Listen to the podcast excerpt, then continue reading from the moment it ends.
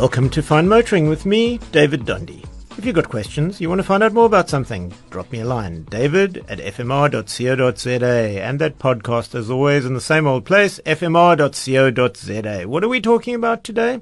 Kia Rio 1.4 AT, the fourth generation of the Kia Rio hatchback. And this is a car that hasn't properly found a home in South Africa and at times I've understood why, and at other times I don't. And I think pre this this facelift, I did understand why. But let's talk about post the facelift and see where it fits in.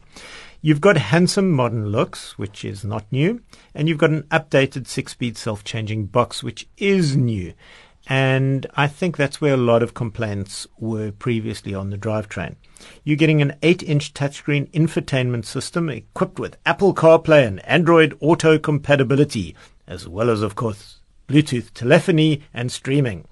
And separate USB ports serve the front and rear passengers. Well, you know, that is the, the, the spec on the thing. But really, what do we want to talk about? How is this thing to drive?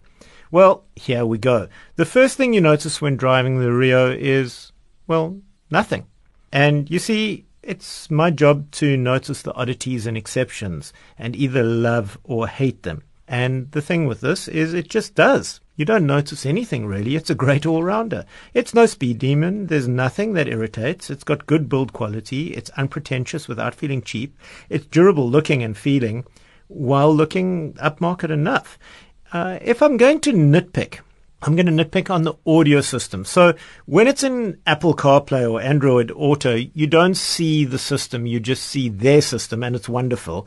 But when their system is running and you don't have it connected that way, it's just a bit ordinary. And when I'm, you know, nitpicking at this level, I'm talking about something that's been built really, really well.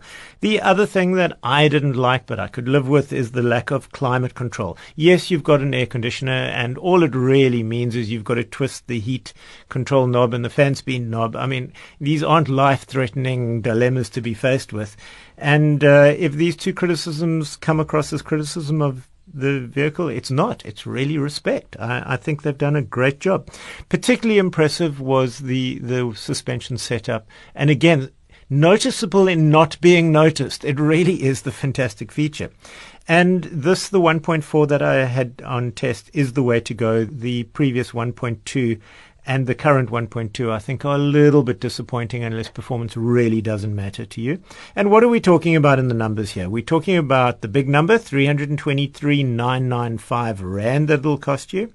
The lesser numbers, 73 kilowatts at 6,300 RPM, and the maximum torque is 135, which means that Auto gearbox means you don't have to row at all, but even if you were rowing manually, it wouldn't be too bad with that kind of torque. What does that translate into?